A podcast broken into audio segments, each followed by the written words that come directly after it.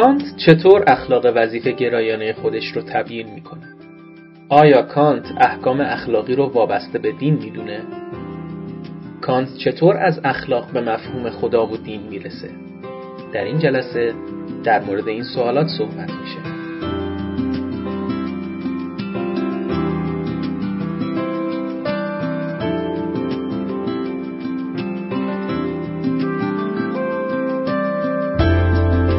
به نام خدا. این پنجاه و سومین کارگاه فلسفه اخلاق ماست که در تاریخ 27 بهمن ماه 1398 برگزار شده. این برنامه در خانه اخلاق پژوهان جوان برگزار میشه و هدف اینه که در هر کارگاه یک متخصص حوزه اخلاق ایده خودش رو در حیطه اخلاق پژوهی با ما به اشتراک بگذاره. نقد اخلاق سکولار با تکیه بر اخلاق وظیفه گرایانه کانت. عنوان این کارگاه هست که آقای دکتر محمد محمد رضایی این موضوع رو ارائه کردند. آقای محمد رضایی دانش آموخته دکترای فلسفه و کلام از دانشگاه تربیت مدرس و استاد تمام و مدیر گروه فلسفه دین و فلسفه اسلامی پردیس فارابی دانشگاه تهران هستند. تعلیف کتاب های اندیشه اسلامی یک و دو و ترجمه کتاب فلسفه دین جان هاسپرس از جمله آثار منتشر شده از ایشون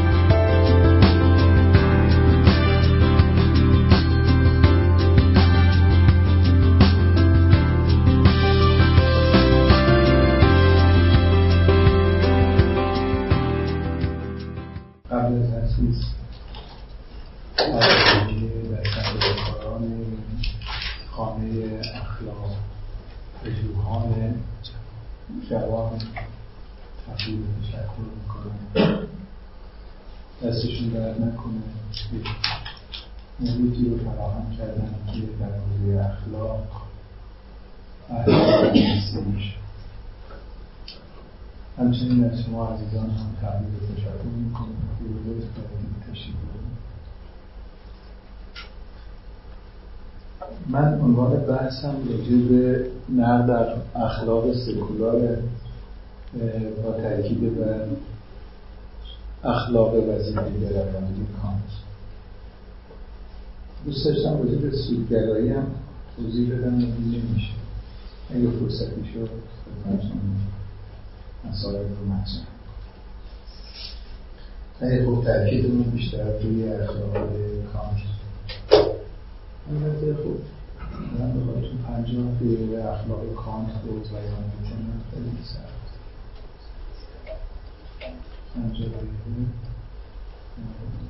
خیلی مباحثی داره که سعی کنم اجمالش این دورنمایی از این اخلاق کانت رو بگم خدمتتون. و احتمالا اگر نقدی هم متوجه این مطالب باشه مختصرا خدمتتون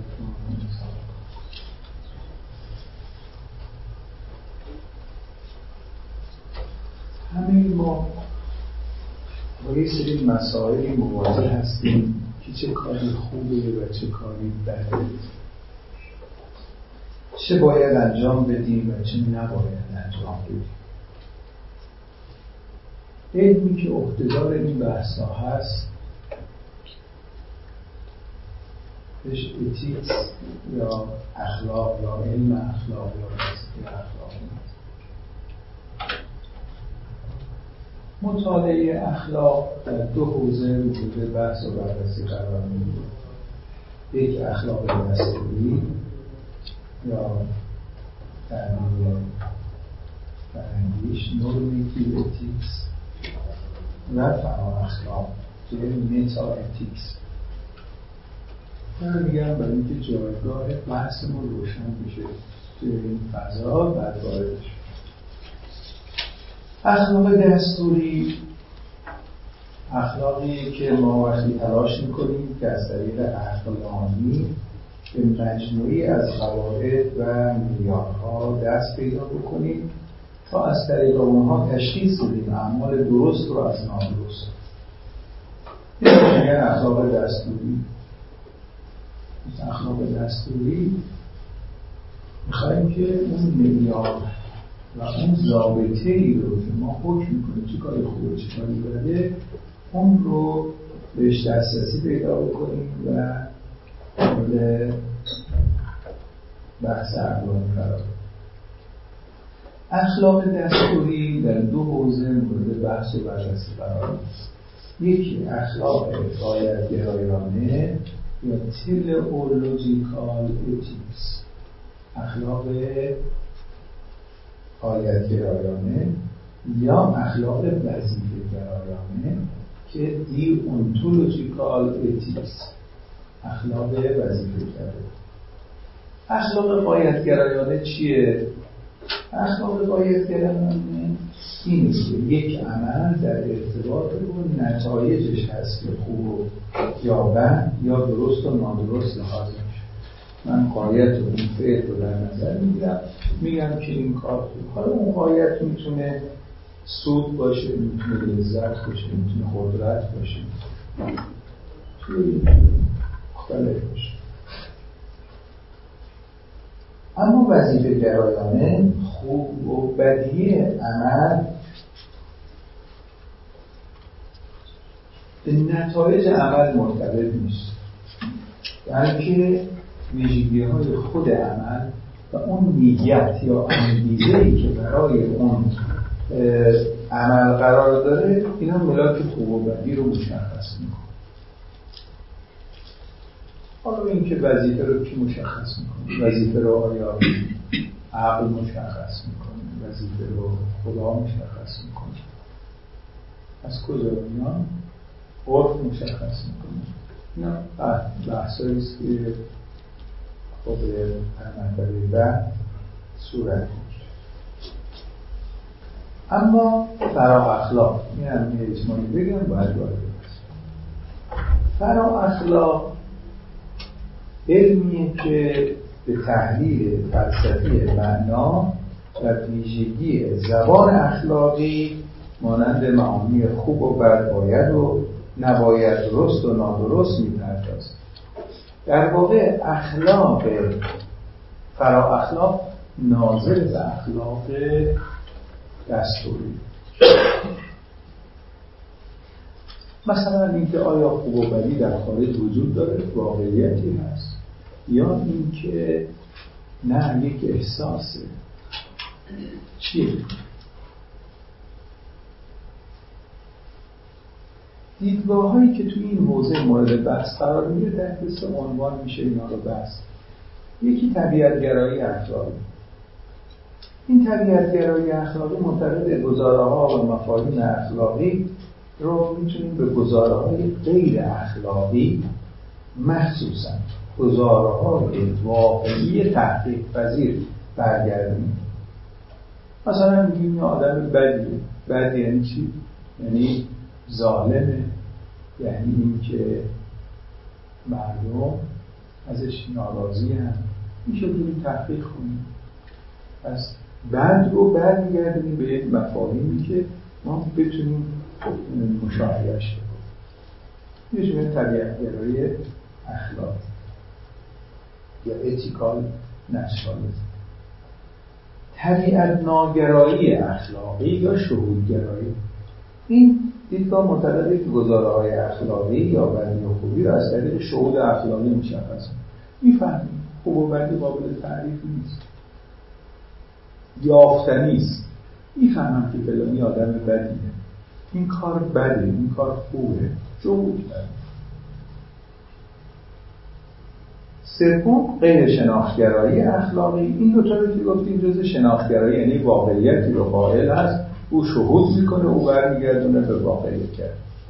اما غیر شناختگرایی یا عاطفه گرایی این دیدگاه غیر شناختی هست و خوب و بدی بیانگر احساس رضایت یا عدم رضایت. یعنی چیزی در واقع خارج وجود نداره فقط به خود شخص برمیگرده. خب حالا اخلاق کانت ایمانوئل کانت در کجا قرار داره می‌دونید که کانت یکی از فیلسوفان بسیار بزرگی است در تاریخ فلسفه که انقلابی رو در عالم فکر و فلسفه به وجود آورد.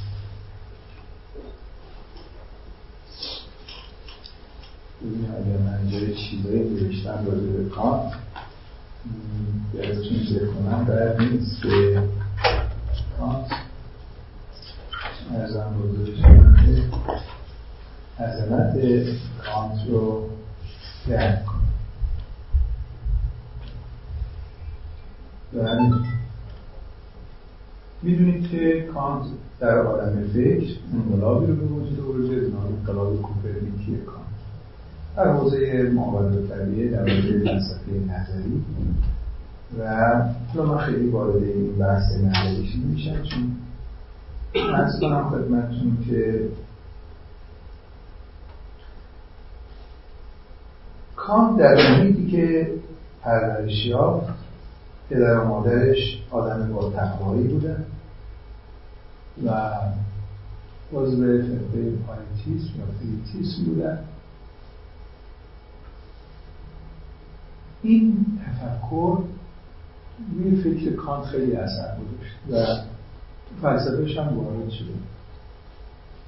تعبیری از ایشون هست که میگه من هیچگاه مادر خود رو از یاد نمی‌برم او بود که نخستین بذر نیکی رو در وجود من کاشت و پرورش داد و او قلب مرا به روی تأثیرهای طبیعت گشود اندیشم را بیدار کرد و گسترش داد. و آموزش, آموزش های وی همواره در زندگی من تأثیر به سزا و پاینده داشته است. مادرش خیلی از آن تأثیری رو فلسفهش گذاشته حالا باز ارز کنم خدمتتون که چگونه زندگی کرده اینا حالا ولی در هشتاد سالگی 1724 به دنیا میاد 1804 از در حالی که بینایی و حافظه خودش رو از دست داده بود زندگی دنیوی رو به گفت. و آخرین حرفی که بر زبان راند خوب است. خوب. و در یکی از آخرین روزهای زندگیش که آخرهای عامرش بوده به دوستان خودش گفته بوده که من از مرد نمی ترسم در حضور خدا به شما اطمینان می دهم که اگر هم امشب مرگ مرا فرا بگیرد. آن را با آرامش خواهم پذیرفت و دستهای خود را به آسمان برداشته خواهم گفت خدایا ستایش با. مگر که در گوش من گفته شود که او در هشتاد سال زندگی خود به هم نوعان خیش بد کرده است. که در آن صورت وضع به گونه دیگر خواهد شد. خب حالا اخلاقی بوده و اینم که ابتداش در اون خانواده آخرش هم با این جملات دنیا رو وداع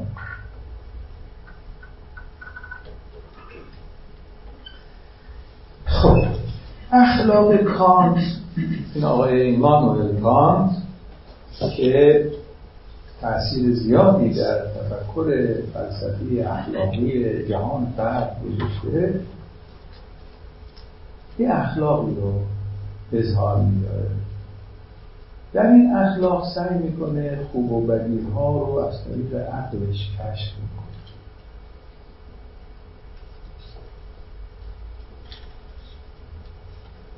پس اخلاق کانت یک اخلاق وظیفه گرایان است تکلیف گرایان است و از اقسام اخلاق دستوریه این تلاش می‌کنه یه معیاری رو به دست بده که از طریق اونها خوب و بدی ها رو ما کشف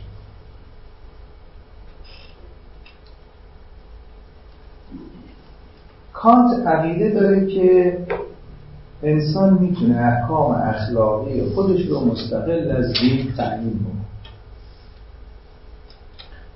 از این رو به نظر این فیلسوف ما اخلاق نه نیازمند تصور وجود دیگری بالای سر آدمی است تا او وظیفه خودش رو بشناسه و نه محتاج انگیزه غیر از آن میگه یعنی من نه به خدا نیاز دارم و نه به انگیزه غیر از قانون اخلاقی این دوتا کافیه یعنی خودش رو پای خودشه. تا به وظیفه خودش عمل پس اخلاق به خاطر خودش به دین نیاز نداره. بلکه به برکت عقل محض عملی خود بسنده و بینیازه حالا کانت معتقده که ما از طریق تحلیل مفاهیم اخلاقی می‌تونیم به خدا برسیم جاودانگی نفس برسیم و اختیار رو اثبات یعنی این مفاهیمی که از طریق عقل نظری ما نمی‌توانستیم کشف بکنیم میگه من تو حوزه اخلاق اینها رو می‌تونم کشف ببینید کانت بگم حالا برای حرف ما کانت سه تا دهدره داشته توی زندگیش. یکی شیفته علوم تجربی.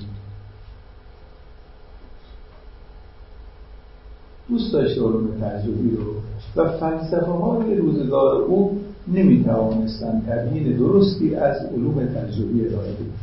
تجربه گرایی به شکافیت منتهی میشه.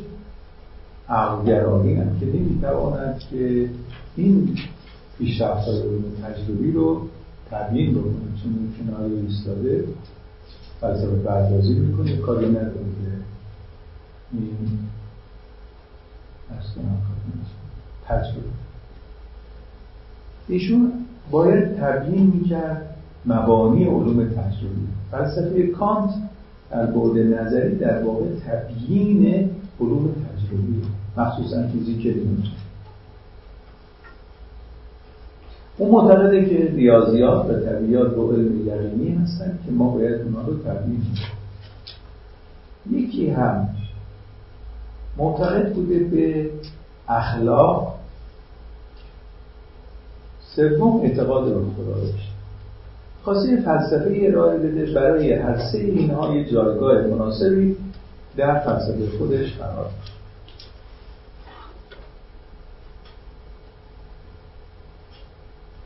معتقد به خدا از که اعتقاد نداشته به خدا.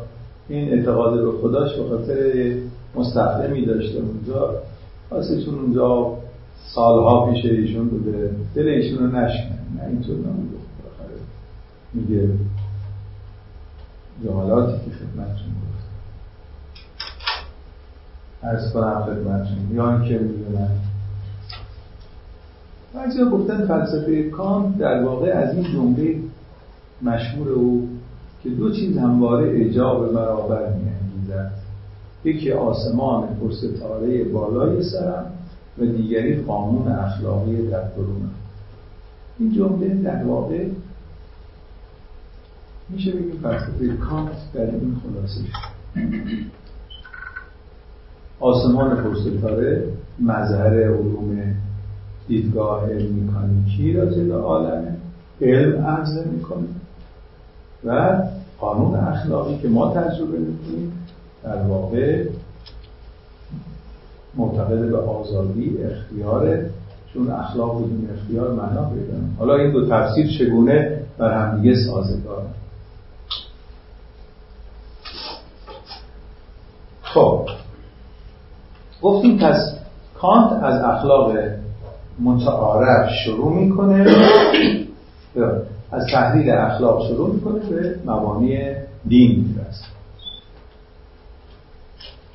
در اخلاق خودش از همین اخلاق متعارف شروع می‌کنه که چه چیزی خوبه چه چیزی بده. و تحلیل می‌کنه همینطور میره. تا برسه به اون اصول اعلای اخلاق. وقتی بررسی می‌کنه میگه که چی خوبه؟ مردم چه چیزی رو خوب می‌دونن چه چیزی رو بد می‌دونن؟ شجاعت خوبه؟ قدرت خوبه؟ علم خوبه؟ اما ایشون میگه که نه. اینا همیشه خوب نیستن. اینا بدون قید و شرط خوب نیست. در بعضی شرایط خوبن در بعضی شرایط بد میگه که شما یه دزدی یه مجرمی شجاع باشه. این خیلی خطرناک باشه. نیست شجاعت خوب باشه. در این اوضاع شرایط شجاعت خوب نیست. این خیلی خطرناک میشه. دزد شجاع خیلی خطرناک هرچی سر و صدا می‌کنیم فرار نمی‌کنیم حتی خود آدم فرار کسی می‌گفت که صدا دیرم صدا میاد. رفتم لای پتون که لاغر میگه می‌خواد چیزی برداره برداره و عرض کنم خدمت ندونه من اینجاست. بعضی روزا خب سر صدا می‌کنیم میرن بعضی ها نه میسن و با شجاعت کارش من میگه اینا خیلی خطرناک. علم چند؟ عالم باشه ولی آدم نادرستی باشه. اراده بعد این علم ما الان در جهان خودمون می‌بینیم. کشورها و آدمایی که اهلیت این کار رو ندارن ولی قدرتمند. چیکارش میشه؟ که نیست. در یه لحظه ممکنه دنیا رو به هم مشکل امروز جامعه جامعه بشری. آمریکا رو نگاه کنید هفت هزار خورده بمب اتم داره. دست کیه؟ دست آدمی که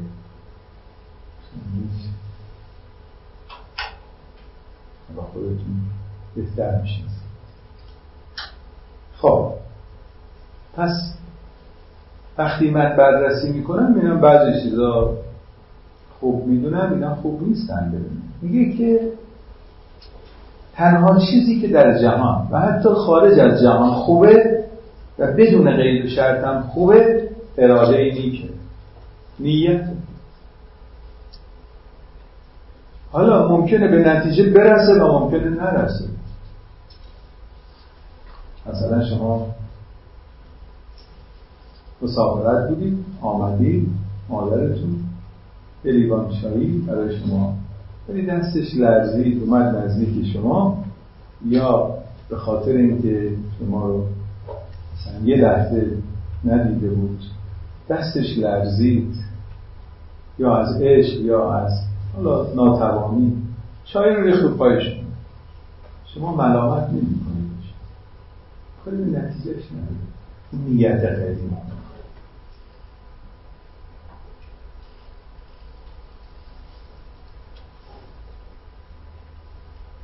خب اراده نیک و گودویل بهش میگه. اراده نیک.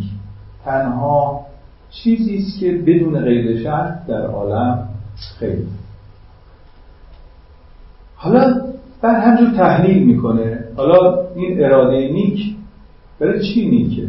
میگه به خاطر اینکه تحت تاثیر تکلیفه.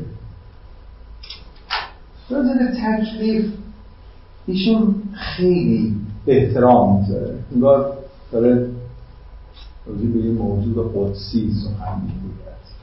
هم یه تعبیری داره. ای نام بزرگ. و بالا. بی آنکه با چیزهای خوشایند و دلربا همراه شوی توقع اطاعت داری. بیان که اراده ما را از راه ترساندن که پدید آورنده وحشت و یا مزاری طبیعت طبیعی برانگیزی فقط قانون را مقرر می‌دارید که به خودی خود به درون جان ما راه می‌یابد و ما را به احترامی وامی دارد به شایسته رو ای تکلیف خواستگاری که سزاوار توست کدام است؟ و ریشه تبار شریف تو را که مغرورانه از پذیرفتن هر گونه قرابت و خیشاوردی با تمایلات سرباز می‌زنند در کجا باید توست؟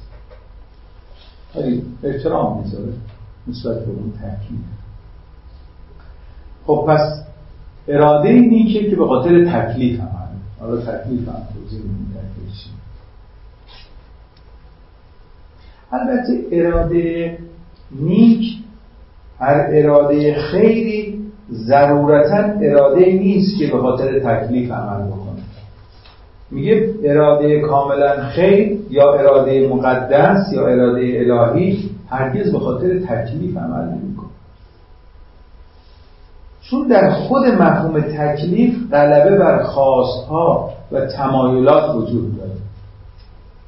وقتی که خداوند تمایلاتی نداره در نتیجه تکلیفی هم متوجه نداره. هر چی اراده بکنه تحقق بکنه. اما ما هرچه عقلمون می‌گوید اراده چون تابع احساسات و عواطف ما اینا مانع و راده ای هستن از اینکه اراده گوش به فرمان عقل بده. لذا این تکالیف عقل نسبت به اراده یه حالت الزام داره. یک نوع امرگونه جلوه می‌کنه. فرمانگونه جلوه می‌کنه. که مقام بالایی داره مقام پایین چون این ممکنه تخلف بکنه. بهش یه راست بگو. ظلم نکن. وعده دروغ نده. خب؟ حالا از تکلیف فقط در حوزه انسانیه در مورد خداوند میگه اینطور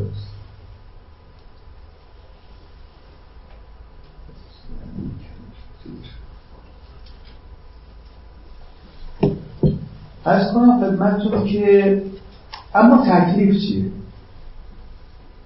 تکلیف عمل کردن از سر احترام به قانون.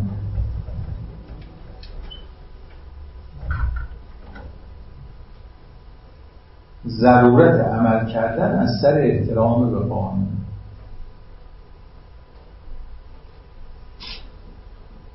قانون چیه؟ قانون یه اصلیه که هر فاعل عاقلی بر اساس او عمل می‌کنه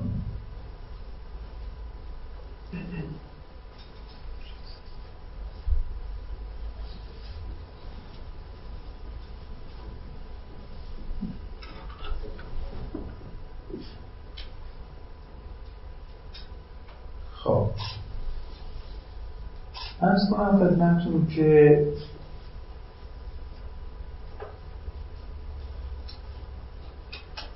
می‌تونه احترام انگیزه و عمل بشه. یا که صرف تصور می‌کنه قانون اخلاقی رو این به عمل واداشته میشه. میگه حالا برای اینکه مقدار تحلیل به ذهن بیاد چگونه عاشق و معشوق عاشق حرکت می‌کنه. همین که معشوق رو تصور می‌کنه حرکت یه انگیزه است. میگه در واقع انگیزه عمل به قانون همین احترام. اینطور نیست که به نتیجه شما توجه بکنید به خاطر نتایجشون کار انجام فقط به خاطر احترام به قانون. البته افعال ما نتیجه داره. ولی ما به خاطر نتیجهش این کار انجام نمیدیم. ببینید شما اعمالی که از انسان سر می‌زنه بر سه دست است. بعضی به خاطر نفع شخصی ماست. ما به خاطر نفع شخصی ما مثلا شما یک کاسبی رو در نظر بگیرید که این کاسب برای رونق تجارت خودش با مردم نیک رفتار می‌کنه. آیا این به آدم اخلاقیه؟ این به خاطر منفعتشه ممکنه منفعتش از یه راه دیگه تعمین بشه کار ولی الان می‌بینید که اینه که با مردم خوش رفتاری بکنه تجارتش رو مبن می‌گیره.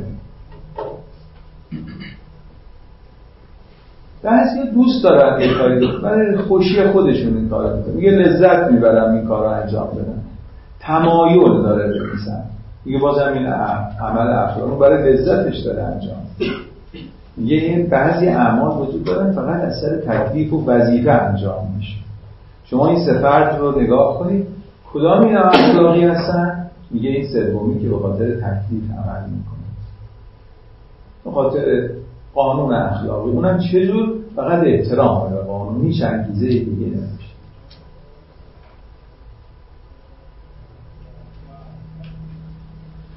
خب.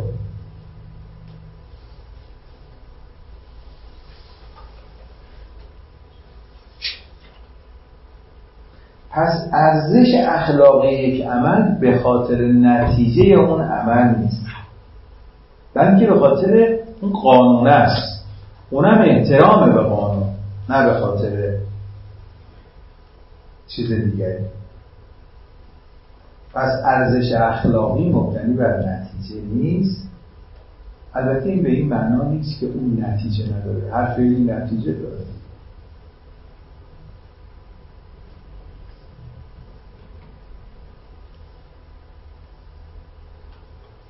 چرا؟ چون اگر ارزش اخلاقی یک عمل به خاطر نتیجهش باشه اون یعنی کاری نداریم به اون قایت توجه داره. اون کسی که تمایل داره اون کسی که برای نفع شخصی خودشون کار رو انجام میده اون رو هم شما باید اخلاقی بودید. در که اخلاقی نمی‌دید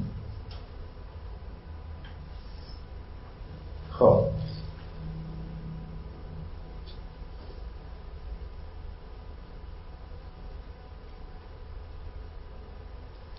قانون چیه؟ اصلیه که هر فاعل عاقل بر اساس او عمل می‌کنه. چون ما آدمیان تابع احساسات و تمایلات خودمون هستیم قانون در نظر ما به صورت امر جلوه می‌کنه. حالا اوامری که کانت در نظر می‌گیره دو دسته هستن. بعضی اوامر مطلق هستن بعضی اوامر مشروط هستن. یه امر شرطی. categorical imperative یعنی امر مطلق. hypothetical imperative یعنی امر شرطی غایت اگه مشروط در واقع اون امر مشروط به غایتی باشه اونو بهش میگن چی؟ امر شرطی.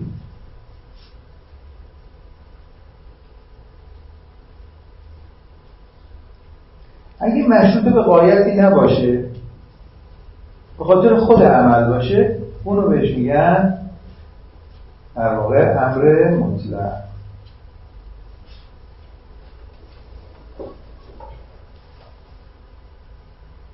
مثال بزنم. اگر عقل به من بگه راست بگو تا مورد اعتماد مردم واقع بشی اینو بگن شرطی. میگه ارزش اخلاقی نه. تو به خاطر اینکه مورد اعتماد مردم واقع بشی این کار رو انجام اما اگر بگی که راست بگو به خاطر راستی به خاطر احترام به راستگویی این میشه اخلاق. راستگویی این میشه اخلاق. این امر مطلق و امر اخلاقی البته عوامل شرطی هم دو دسته می‌کنیم که حالا من خیلی اگه برای یه فرد عاقل معتبر باشه اسمش رو می‌ذارن به شرطی امر مهارت. اگه برای هر فرد عاقلی مثلا همه سعادت رو دوست دارن برای اینکه به سعادت برسید این کارا رو انجام بدید.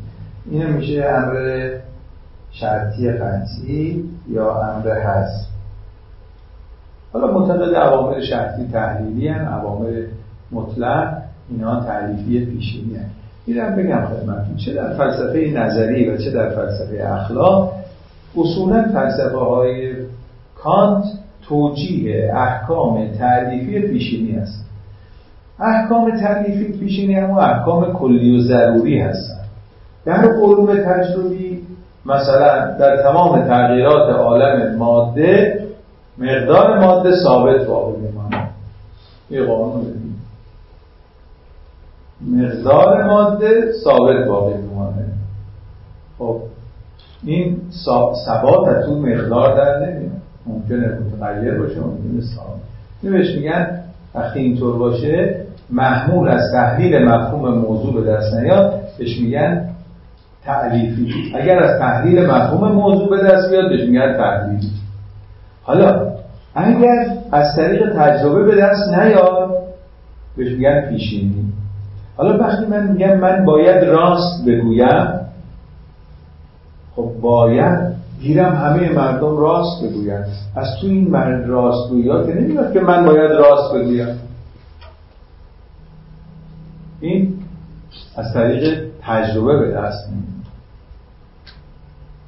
و این که انسان باید راست بگه راستگویی از تو دل انسان هم بیرون نمیاد. خب حالا می‌خواد تحلیل بکنه که من در این گزاره چه چیزی از خارج گرفتم چه چیزی از داخل از ذهن خودم تحلیل می‌کنم. این مفهوم باید رو ذهن من چگونه این مفهوم باید رو تحمیل می‌کنه به این گزاره ها؟ خب. من برم زودتر. این قوانین و گزاره ها این ماکسیم ها چون می‌دونید همه انسان ها بر اساس قانون عمل می‌کنن. کسی که بر اساس قانون عمل نکنه بهش میگه عاقل نیست. موجودات عاقل بر اساس قانونی عمل می‌کنه حالا من قانونی که می‌خوام عمل بکنم بعضی قانون ها اخلاقی هست بعضیشون غیر اخلاقی. من باید یه به شما بدم بر اساس اون معیارها. مثل استدلال ها استدلال هایی که در منطق به کار می‌برید یک سری اگر تابع این ضوابط باشن معتبرن. اگر نباشن غیر معتبرن. حالا من می‌خوام کانت می‌خواد چیکار کنه؟ می‌خواد این رو بیان بکنه که قوانین رو ببینه چه چیزایش اخلاقی هم چه چیزای غیر اخلاقی. البته توی این قوانینی که گفتیم اوامر گفتیم اوامر شرطی اخلاقی نیست. چون به خاطر قایت. چون کانت به قایت توجه نداره. باید به خود عمل باشه. خب حالا من از کجا بفهمم که این امر اخلاقی یا غیر اخلاقی؟ ایشون پنج صورت بندی ارائه میده فرمولا. پنج فرمول به دست میده میگه اگر تو توانستی این امری که عقلانی در این قالبا بریزی میشه اخلاقی و الا میشه غیر اخلاقی. حالا این که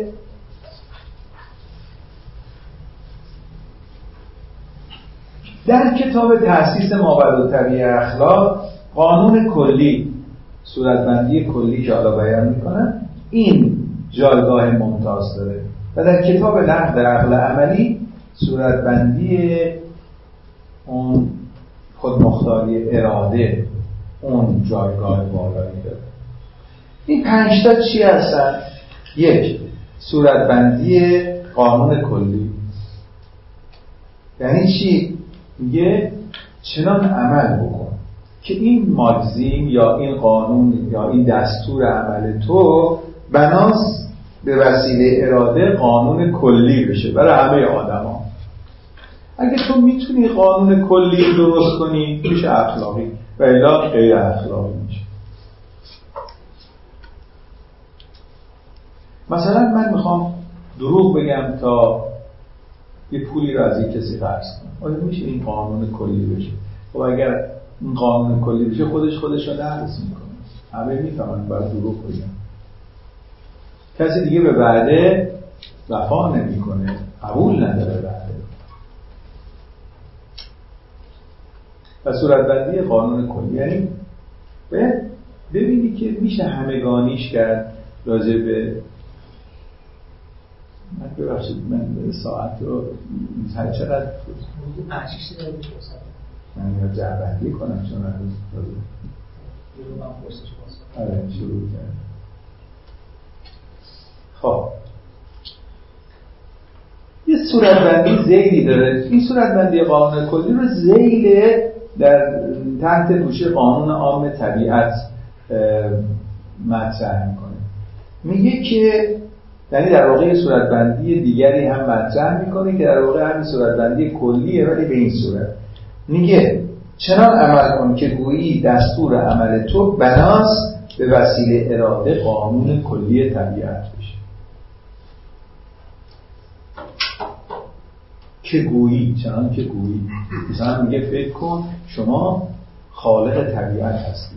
می‌خوای یه قانونی در کنار قوانین طبیعت قرار بدی این قانونه باید سازگار باشه با قانونهای دیگه. باید استثناء ناپذیر باشه. باید علت واحد معلول واحد رو ایجاد بکنی ببین می‌توانی همچین قانونی رو وضع بکنی. اگر امر عقل شما دستور عمل شما به این صورت هست میشه تو طبیعت این کارو کرد؟ اخلاقیه و الا غیر اخلاقی.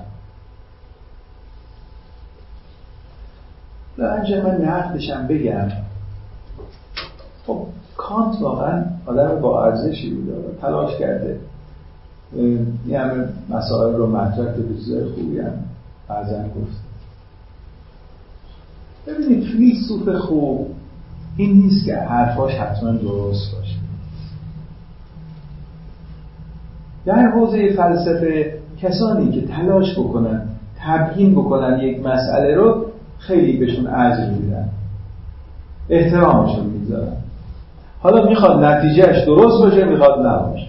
پس اگر نقدی متوجه بود این از احترام ایشون کاسته نمیشه. مثلا مثال بزن. شما نام افلاتون و ارسطو رو شنیدید. می‌دونید که نظریه محوری افلاتون نظریه موسوله یعنی محوری ترین فلسفه افلاتون موسوله ارسطو میاد با دلایل متعدد نشون میده میگه این نظریه موسول اصلا درست نیست. هر دو هم بزرگ هر دو هم احترام داره هیچ کسی نیامده به افلاتون بی احترام. پس نظر فیلسوف آن نیست که حرفاش درست باشه. تلاش کرده کوشش کرده حرفایی بزنه. حالا اینکه چقدر درسته و چقدر دیگه باید اون قضاوتی است که فیلسوفان بعد باید انجام بدن یا معاصران رو انجام بدن اونا این آموزه دینی ما رو عمل می‌کنن توی این حوزه فرهنگ فلسفی. لیس للانسان الا ما سعی و ان سعیه سوف یرا.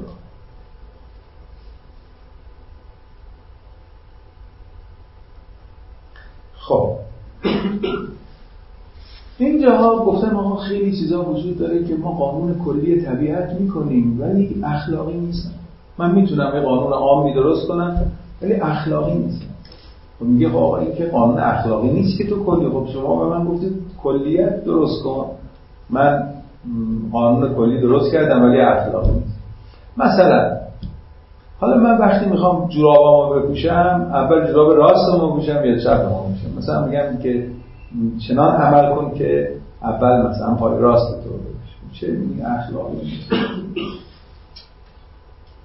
یا اینکه توصیه کنن که اگر تو تاریکی هستی مثلا داد بزن. خب قانون کلی یعنی اخلاقی نیست.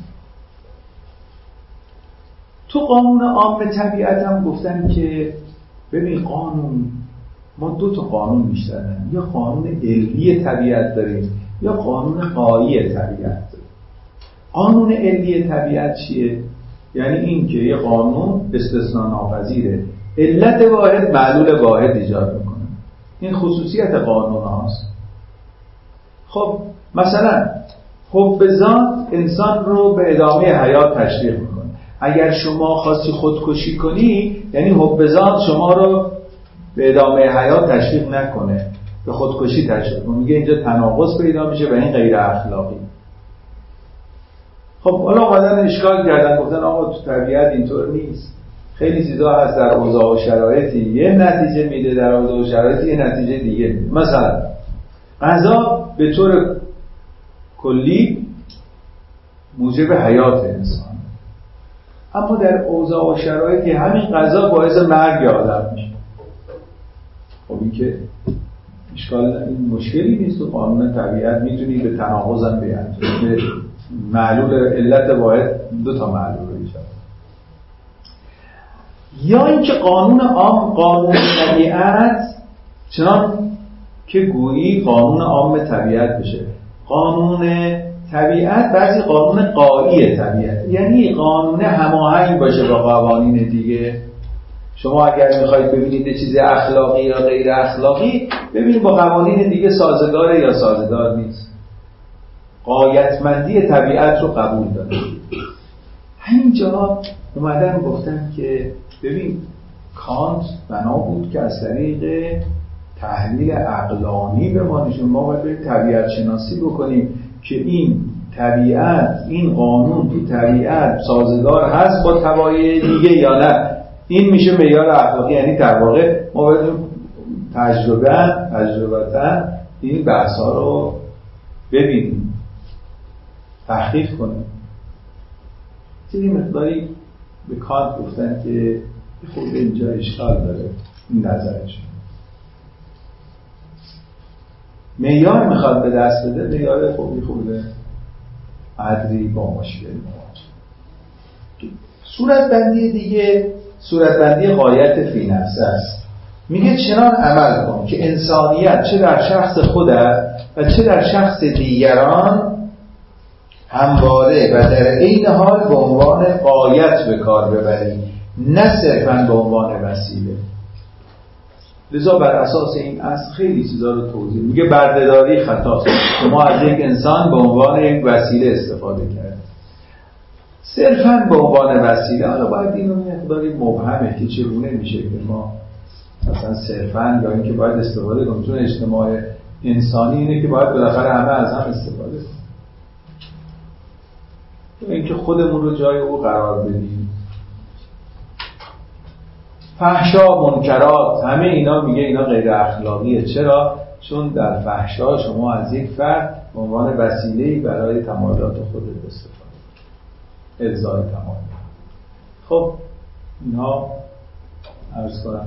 مثلا ارتش های منظم به جنگ رو میگه اینا به عنوان وسیله هستن برای رسیدن به اون قایتی که اون مد نظر اینا غیر اخلاق خب این چه اشکالی داره؟ قایت فی نفسه بودن انسان. یعنی من انسانیت رو به عنوان یک قایت بکارم نه صرفا به عنوان وسیله. انسانیت رو محترم بشمارم ارتقاش بدم. خب حالا این انسانیت می‌خوام ارتقا بدم. بعضی آدمایی هستن که خطرناکن برای جامعه. این جنایتکارهایی که وجود دارن در تاریخ در روزگار ما. اینا چه کارشون آیا چنان عمل بکنیم که انسانیت رو محترم بشماریم؟ باید اینا خیلی احترام. چیکارشون کنیم آیا انسانیت این چیه؟ یعنی حیوان این موجود یه سردوهوش رو بهش میگیم. انسان یا اون فکر انسان؟ البته ما باید به همه انسان احترام به حیوان هم احترام می‌ذاریم به گیاه هم احترام می‌ذاریم. احترام گذاشتن ولی بعضی آدم ها اصلا وجودشون شر برای جامعه. این چی کارشون کنیم احترام بذاریم؟ یعنی از بین ببریمشون نه رو توضیح نداره مجرمان بعضی مواقع واقعا اینا برای جامعه مضر هستن. و باشن امنیت جامعه رو گرفتن. چیکارشون بالاخره انسانیتش احترام بکنیم. از کنم خدمتتون که یک صورت بندی دیگر هم داره. صورت بندی خود مختاری اراده. میگه چنان عمل کن که اراده بتواند در عین حال به واسطه دستور یا ماگزین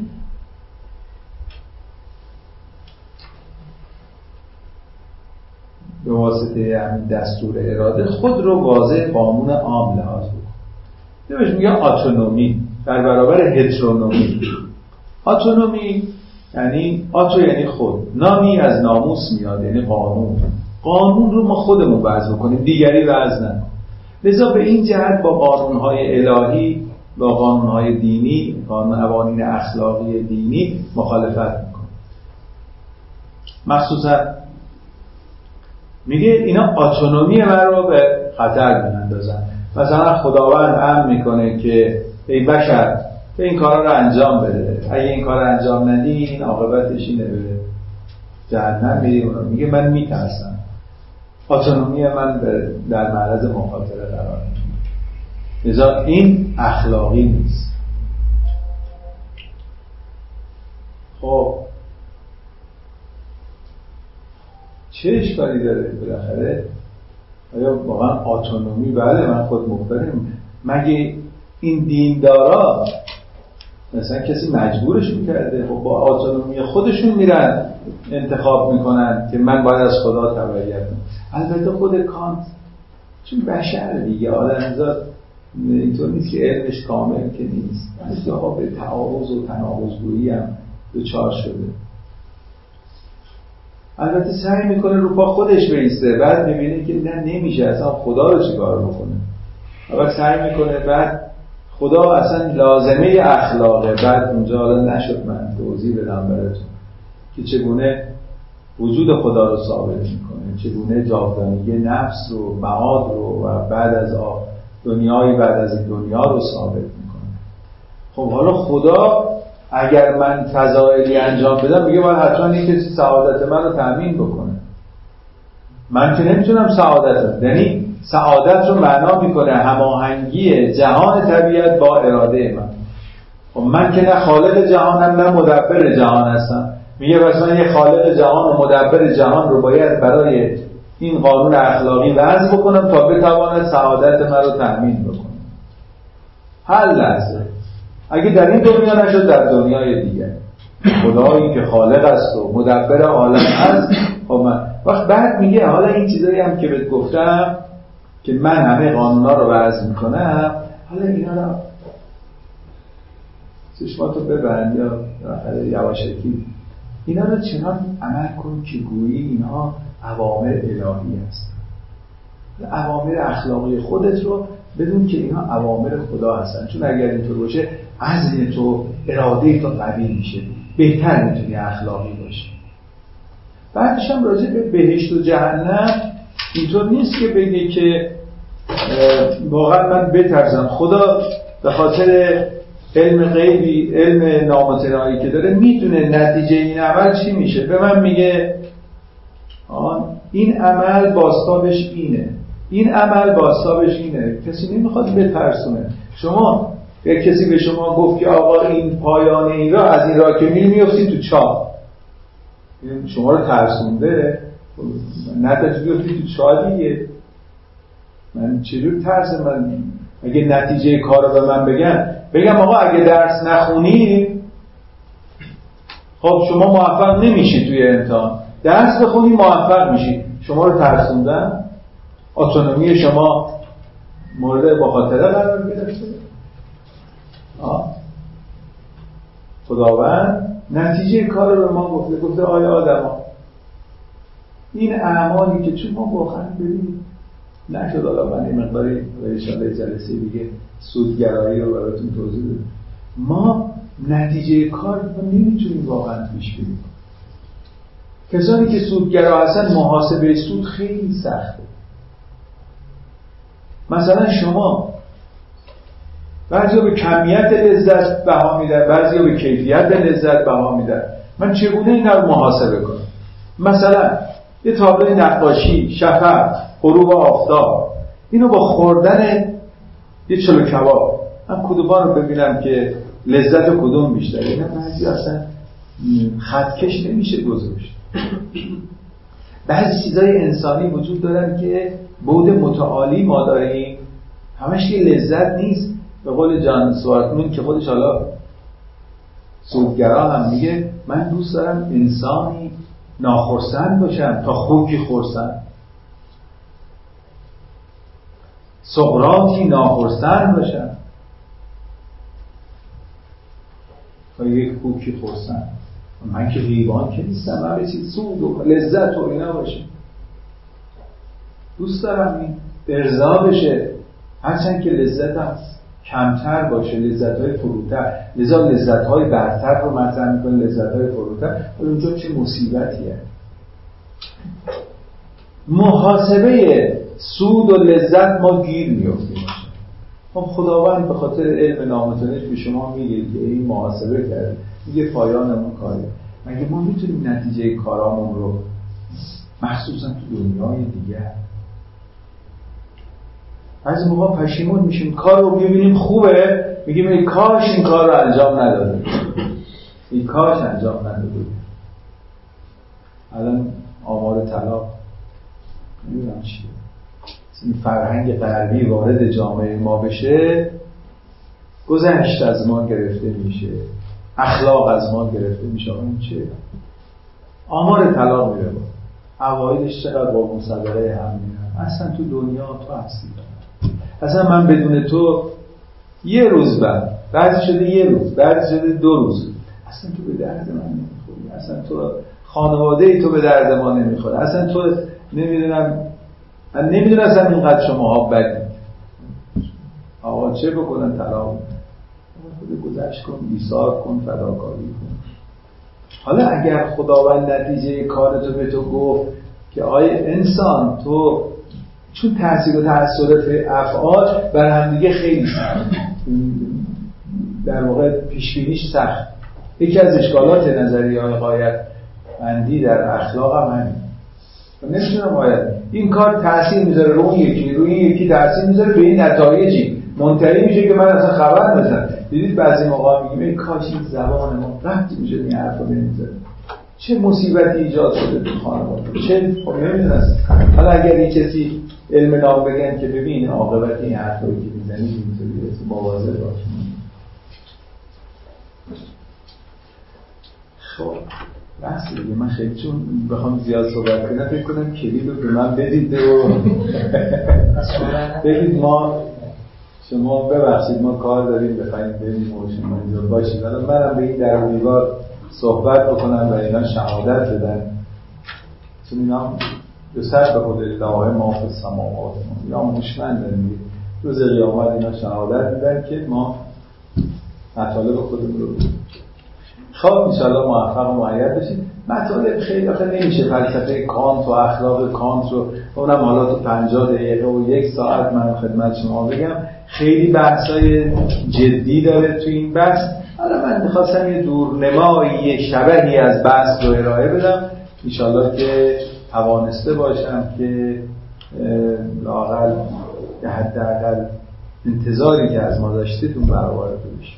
بسیار که خیلی ممنون. استفاده کردید. دوستان یه ده دقیقه هستیم خدمتتون ببخشید باید سلام ادب و احترام خدمت بزرگان دست در کار و آقای دکتر محمد من سوال خاصی نداشتم فقط بیشتر دوست داشتم بحث بیرونون هم عنوان جلسه که نقد اخلاق سکولار بود دور می‌زد یعنی من بیشتر پرداخته شد و ما استفاده کردیم به مبانی فلسفی اخلاق کانت تا نقد اخلاق سکولار دیگه. ببینید سکولار یعنی بدون استعانت از دین و خداوند برای خود برنامه ای رو تدوین خب ایشون میگه من بدون دین بدون خدا مستقل از دین مستقل از خدا برنامه اخلاقی برای خودم تدوین خب حالا چه برنامه های این قواعدی رو که دست داد؟ اینا برنامه هایی بود که برای تعیین خوب و بدی مشخص می‌کرد. ما اینا رو اشکال کردیم در واقع نقد اخلاق سکولار. ها؟ آره این نقد اخلاق سکولار یعنی همین که این آقا شروع کرده بر اساس ارز کنم خدمت شما که عقل خودش یه سری معیارهایی به دست بده تا چی بکنه؟ خوب و بدی رو مشخص بکنه. گفتم ما این اشکال داره این صورت بندیه این میشه نقد. چرا؟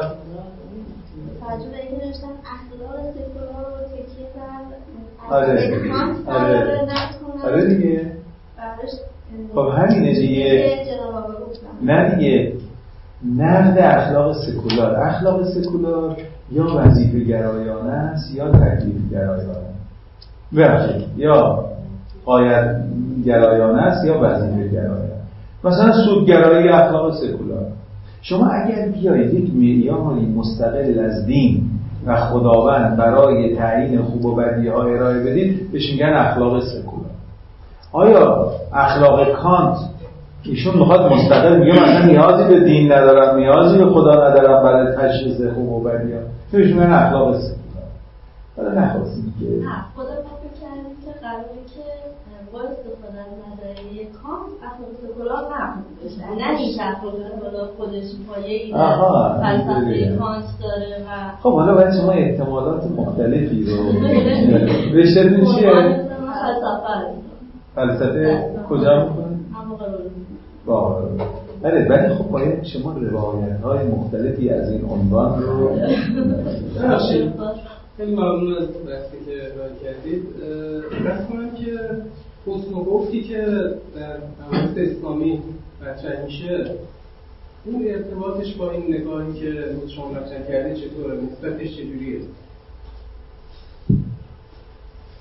خیلی بحث خوبیه که آیا های ذاتی مثلا ما میگیم که ظلم قبیله عدالت حسنه و اصلا معتقدیم که خداوند هم بعضی مواقع برای تذکار یادآوری است. این الله یأمر بالعدل و الاحسان و میگه یعظکم لعلکم تذکر پند میده که شما متذکر بشید. عدالت احسان. اینا بله. ولی ارز کنم خدمتتون که ما همین خوب و بدی ها رو پیامبر باطن هست عقل ما. وجدان ما. ولی اینطور نیست که اگر از دین مواردی رو گرفتیم خداوند دستورات داد بگیم غیر اخلاق البته مشابهت هایی بین اخلاق کان ایشون هم دین رو تا اونجا قبول می‌کنه که با محدوده عقلش سازگار باشه. حالا که بتونیم توجیه کنیم به این صورت که ما دینمون در واقع عقل جزء دین ماست. اینم پیامبره. این پیامبر باطن با پیامبر ظاهر منافی نیست ناسازگار نیست. ارزم بزرگ شما. ما معتقدیم دستورات الهی رو می‌گیریم. ما به دستورات الهی گوش جان میدیم و خدا به ما گفته که بعضی چیزا دارم مثلا خیلی جزئیاتش ممکنه درک نکنیم مثلا خداوند به ما گفته حالا یکی از بحثایی که نشد راجع مناسک دین. کانت می‌دونید مثل به مناسک دین یه مقداری خیلی عنایت تام نداشت.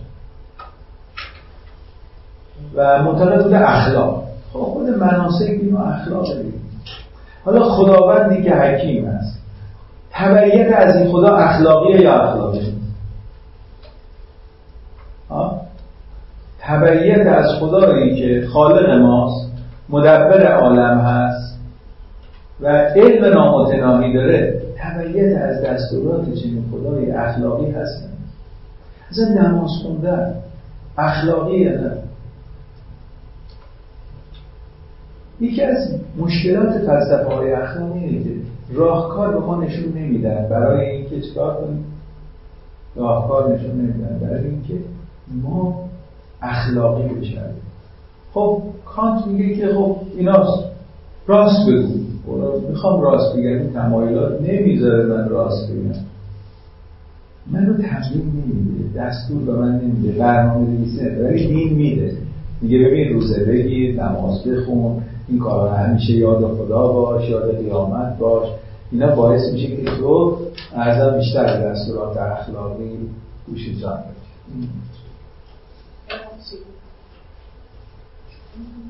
خودمختاری کان یعنی هم در وضع قانون یعنی واضح قانون بله. داشتن هم در عمل. یعنی من مختارم در عمل کردن. هم بعد اینا خب مثلا ما الان چندین میلیارد انسان حالا ایشون که فائل عاقل میگن موجودات عاقل. همه می‌تونن واضع قانون باشن. یا باز هم این وسط میگن که نه اینه اینه اینه اینه و عاقل رو طوری تعریف می‌کنن میشن یه محدودی و اون محدود قانونگذار بقیه میشه ببینید در یکی از صورتبندی های خودمختاری زیلش کشور قایات رو مطرح می‌کنه. در کشور قایات اونجاها یک جامعه آرمانی رو در نظر می‌گیره که هر انسان عاقل اگر می‌تواند واضح قانون باشه از جنبه عقلانیتش برای همه انسان های دیگه.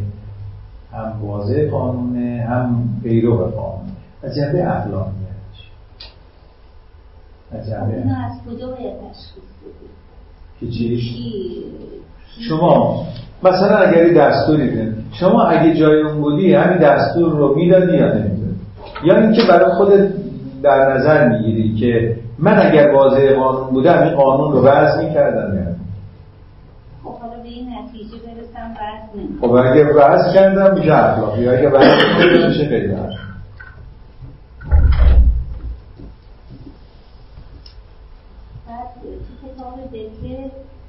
الان جملهش کامل یادم نیست. راجع به خودمختاری که کان صحبت شد. ایشون یه جایی از زمانت اجرایی انگار جاهایی باید یه زمانت اجرایی باشه و با اون خودمختاری منافات نداره؟ زمانت اجرایی رو جمله کامل. حالا باید دقیق بگیم. آره, آره، کاش دقیق یادداشت می‌کرد. همیشه سعی کنید یادداشت بگو فکر نمی‌کردم بحث دکتر اخلاق فضیلت ما از نظر اخلاق سکولار می‌بینید یا ببینید اخلاق سکولار یعنی اینکه شما مستقل از دین مستقل از خدا همه چیز رو بخواید مشخص کنید. البته حالا این بحث حسن و رو ما قائل نیستیم که مستقل از خداوند میگیم که خداوند در واقع اینها رو در ما قرار داده. یعنی کسانی که از هیچ اعتقادی به خدا ندارن و سعی می‌کنن این کارا رو انجام بدن. ماها که مثلا حسن و عقلی رو قبول داریم میگیم خداوند و نفس و ما سبا و فلهم فجور ها و تقوا این خوب و بدی رو قرار داده و اصلا خود قرآن هم برای ذکر و برای یادآوری اینها از خدا اومده این بحث کرده. با خدا سر ناسازگاری نداریم. آشتی می‌کنیم با خدا. یعنی در واقع میپذیریم که بنده خدا باشه. این رو ارزم بازی شما این رو فکر اخلاق سکولار. اخلاق سکولار یعنی اینکه آقا خدا مانع و اراده بعضی اصلا معتقدن که آقا خداوند اگر در حوزه اخلاق بیاد میشه غیر اخلاق. در حیث مفهوم شناسی مفاهیم اخلاقی هم بله. حالا اینکه بعضی از مفاهیم رو واقعا ما ممکنه از طریق خداوند بگیم اگر قهد داشته باشیم که مفهومی مثلا از جانب خداوند اومده اون از لحاظ مفهوم شناسی هم به ما کمک نه یا امهات مفاهیم اخلاقی رو بدونی که متکی باشیم بدین تبیین و تفسیر نه اینکه بدونه نه ما نمیگیم بدونه. مثلا اصلا همین که ما بدین مراجعه می‌کنیم عقلمون به ما میگه. یعنی یه حکم اخلاقیه. این که از پیامبر تبعیت کن این که از خدا تبعیت کن از دینش تبعیت اخلاقی مستقل از دینم هست. ولی اینطوری نیست که مثلا حالا همه چیز رو بخوایم دست خودمون رو بدیم یعنی این وجدان ما با ارزم بزرگ شما پیامبر باطن با همراهی پیامبر ظاهر که انبیاء الهی باشه دست دست هم میدن. در زندگی شما شاید یه نکته رو تا از کنم این شرایط و موقعیت زمانی که برای آدم هست شرایطی کانت داشته در این موقعیت و یه خدای مواجه بوده که حالا این خدا رو هر جا عرضه کنید کمی سخت. آره آره.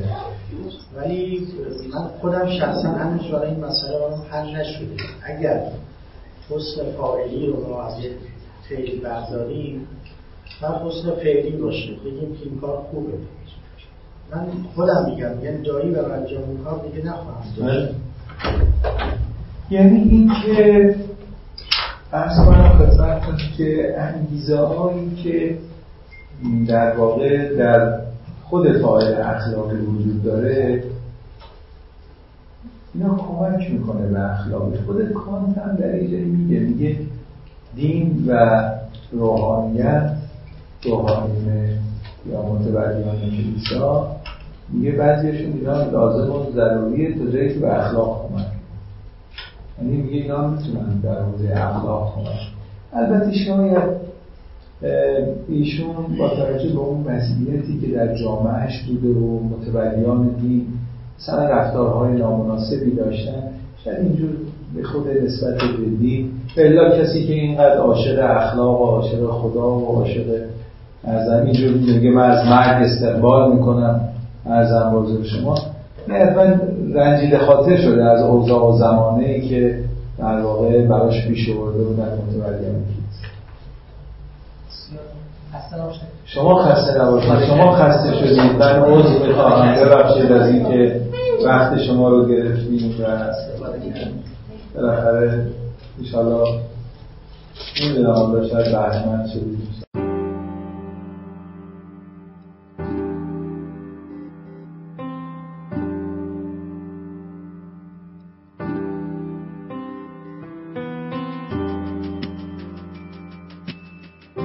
چیزی که شنیدید گزارشی شنیداری از یکی از برنامه های خانه اخلاق پژوهان جوان بود. مجموعه ما یک مجموعه غیر انتفاعی و مردم نهاده که از سال 94 تا کنون تلاش می‌کنه مباحث اخلاق رو در فضای نظری و عملی که تا حدودی کمرنگ شده هم تا اندازه احیا کنه و هم در قدم های بعدی رشد و اعتلا بده.